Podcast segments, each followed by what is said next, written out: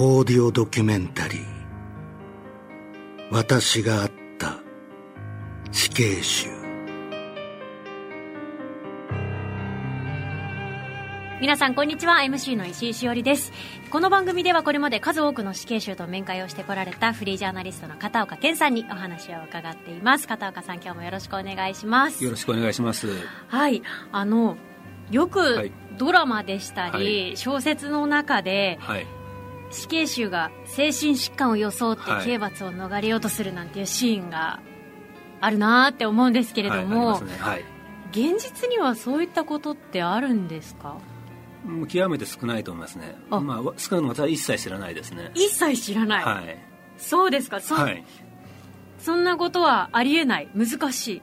まあ、できないと思いますね、まず。あのちゃんとやっぱり医師が見るわけですから、えー、ちゃんとした精神科医が、はい。はいまあ、見るわけですし、まあ、もし仮にそういう予想を打ったとしても、はい、裁判官はそんなに甘くないですね。はい、とはいえなんかよく精神疾患でっていう、はい。言葉をメディアで見るので、はい、そういう診断がされることが多いのかなと。まあ多いですね。はい、はい、やっぱりじゅすごく何人も殺しているような重大事件なんかで、ええ、まあ、そういう診断が出ますけど実際そういう診断されてますね。ああ、はい、でも、はい、だからといって刑罰を逃れることはできない。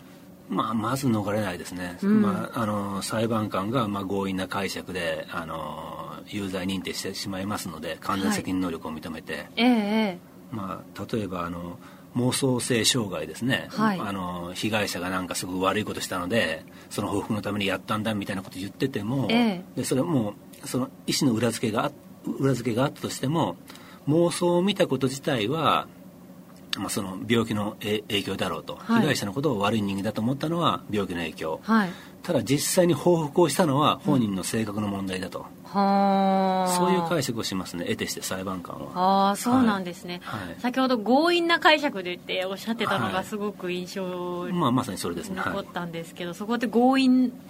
まあ強引ですよね。だからあの判決も読んでたらなんかその精神鑑定を認めているようなことをすごく判決も読むんですね裁判官は、はい、で、まあ、妄想でもうあの被害者のことを悪人と思ったのはあの、まあ、確かでありと読んでてでしかしながらと言って、うん、しかしながらあの報復をした報復をすることを決めたことで報復するときに刃物を使うのを決めたのは本人の性格によるものだと。うん。うん性格と、はい、せすごいそこ、絶妙な境界線ですよね。そうですねはい。ねえ、はい、でも、はい、そっかそこはでも裁判官に全て委ねられているから。そうですねはい。だからまあそれ裁判というのはあの精神、まあ、鑑定人ですね。鑑定人の言うことは尊重しないといけない、はい、しかし決めるのはあくまでも司法裁判官だっていうことになってるので、はい。はい。まあ、裁判官がはい、この人を試験しようと思ったら、はい。まあ、そういう判断をしますね、はい、そうなんですね、はい、あある意味じゃあそこで反論をするとなったらそこのなんか絶妙の境界線をついていく感じなんですか、まあ、弁護人がそうしますね。あ、まあ、他にも他の鑑定に鑑定医あの他の医師にも見てもらってすると、ええ。はい、でただまああの得てしてその精神疾患の人っていうのはむしろあの自分の責任能力あるっていう主張をするんです本人は弁弁護士はこの人は責任能力ないですよって主張するんだけど、はい、得てして本人は俺は頭おかしいんじゃないとか、うん、そういうこと言い張ったりしますね、うん、そこはじゃあ実際裁判所で意見の食い違いみたいのが起こるんですか、はい、まあそういうこともまれにありますね、はい、ただ本人はだからそういう人に会いに行くと、はい、私は頭おかしくないとか言って本当にやられたんだ被害者にとか、はい、そういうことを本気で言いますね。ああそうですか、はい、へえ弁護士も嘘ついてると。うん平成の日本を騒然とさせた凶悪殺人事件を完全オーディオ化。なぜこのような凄惨な事件が起こってしまったのか。犯人の心理は一体どのようなものだったのか。日本凶悪犯罪大全217ヒマラヤで配信中。闇の事件簿。全て聞き漏らすな。まあでも自分の仕事としてね、はい、そういうふうに持っていかなければならないっていう。そう弁護士はそうですねだからまあそれであのこいつは精神科、まあ、こいつって言っちゃいけないね。あのあのその殺人犯のことをあの精神疾患であのやっただけで責任能力がないと。そう主張したら解任されたりもすることもありますね。弁護士が。あそうなんですか、えー、あの弁護士はなんか俺が頭おかしくないね頭おかしいと言ったと、はい、そういうことで解任すると。そういうこともありますね。そのトラブルってよくありそうですね。もうよくあるみたいですね、えー、表に出ないですけど、えー、はい、変な話そこの、はい、はい、そこでお金は発生してないんですか、まあ、大体国選なので、はい。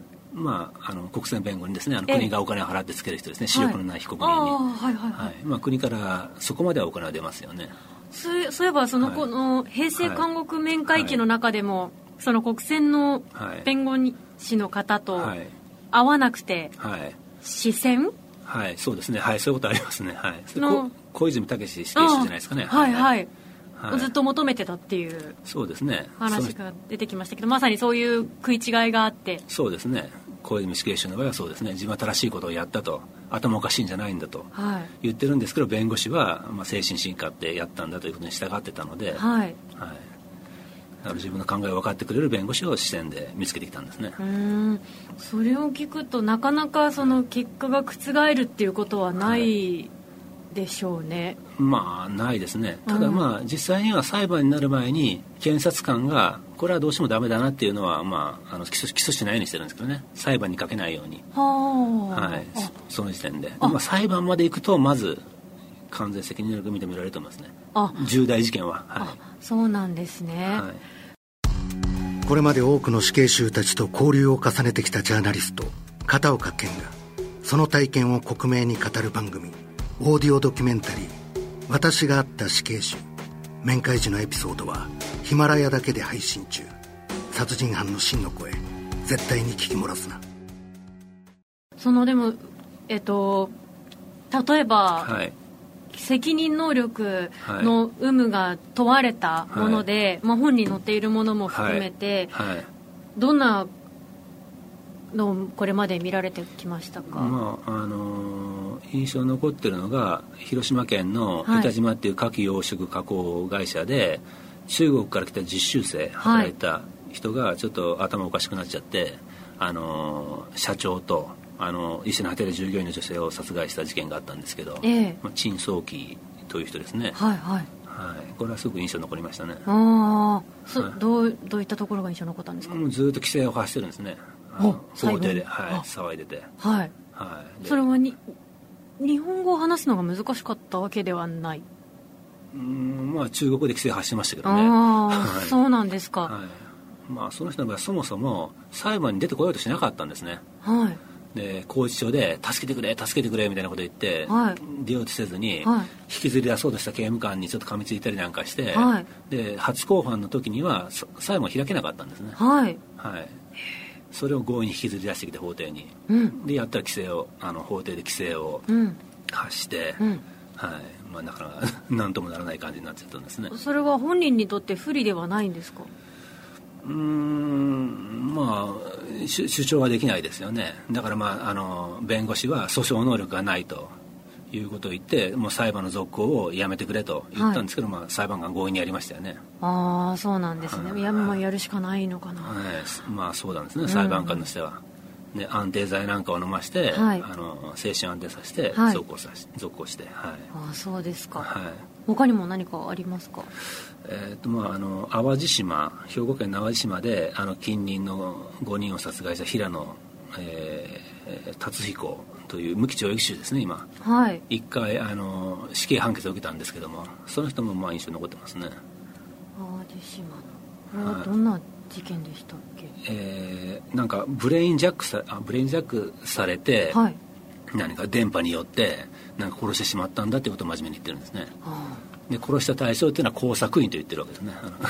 近所の人たちのことを、はあ、それを大真面目に言うんですね。ああそれもちょっとくすっと笑いも出てらっしゃいましたけど、はい、聞いてて、はい すみません、まあ、あいやいやいや、はい、でもそういう思いを思わず抱いてしまうような、はい、そうですね、うんうん、あの面会室も真顔で言うんですよね。あのあの死刑は怖くないんですか？って聞いたら私は今まで死刑よりもっとひどいことされてましたからとそれ真顔で言うんですね。そうですか、まあ、その時の様子なんていうのも詳しくお伺いしたいですけれども、今日もちょっとお時間近づいてきましたので、はい、はい、今取り上げました広島牡蠣養殖加工会社8人殺傷事件でしたり、淡路島5人殺害事件、その他山口の5人殺害事件など、えー、その概要っていうのは、音声配信プラットフォームのヒマラヤに、日本凶悪犯罪大全217というチャンネルでオーディオ化されています。このエピソードの概要欄にそのチャンネルへのリンクを設けていますので、事件の全貌を詳しくお知りになりたい方はこちらのチャンネルもぜひお聞きください。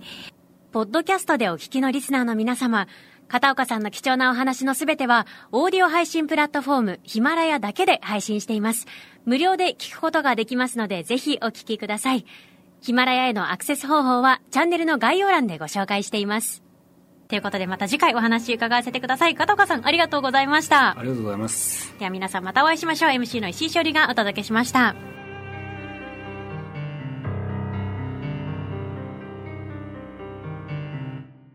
殺人犯たちとの間で重ねた面会と手紙のやり取り。本人と会ったものでしか知り得ない貴重なエピソードの数々。膨大な取材データに基づき殺人犯の実像を克明に描き出す片岡健平成監獄面会記。笠倉出版社より単行本と電子書籍で発売中。闇に埋もれるはずだった一つの音声ファイル。この音声ファイルを白日のもとにさらし出し真実を突き止める話題の音声番組リークスシーズン1アイドルタレント引退劇。謎の5日間。各ポッドキャストアプリで好評配信中。カタカナでリークスで検索。人が人を裁くとはどういうことか。裁判官の個性が除く。全10章の傍聴記録。裁判官の爆笑お言葉集。ヒマラヤ聞き放題で配信中。緊迫のノンフィクションは音で聞こう。ヒマラヤ .fm から今すぐ30日無料体験。